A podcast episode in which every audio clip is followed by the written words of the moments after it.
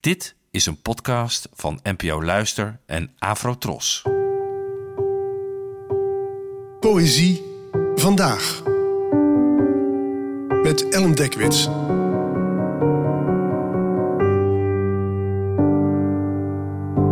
Hallo, fijn dat je luistert. Het gedicht van vandaag heet Jonge Sla en werd geschreven door de Nederlandse dichter Rutger Kopland. Geboren in 1934 en gestorven in 2012. Jonge Sla.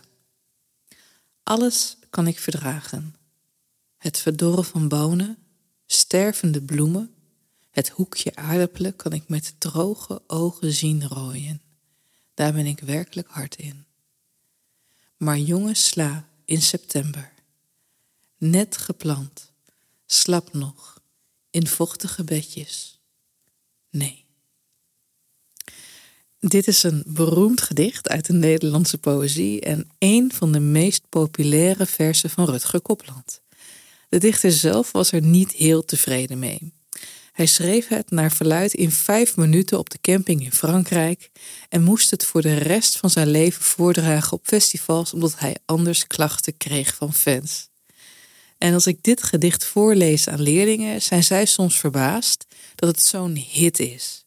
Wat is er dan zo groots aan, vragen ze me dan. En ik denk dat het hem erin zit, dat het de boel klein houdt. Het gedicht gaat over kwetsbaarheid, vergankelijkheid en uiteindelijk tijd. Maar er komen geen topzware beelden als begraafplaatsen, doodshoofden of verwelkte rouwkransen voorbij. Het gaat over het verval, het verbruik en het verdwijnen van alledaagse zaken. Het uit de grond halen van aardappels, het verdorren van bonen. De dichter kan er helemaal tegen, het hoort erbij. Maar als er dan wordt ingezoomd op jonge sla, ontstaat er een tederheid voor een gewasje, dat jong en hoopvol de aarde uitpiept om toch waarschijnlijk in een salade of, als het echt pech heeft, in garnering te belanden. De kracht zit hem erin dat er compassie wordt getoond voor iets alledaags. Iets waar je nooit bij stilstond, dat je er ook medelijden mee kan hebben.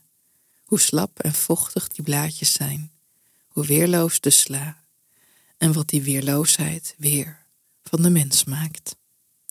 Bedankt voor het luisteren en tot de volgende keer.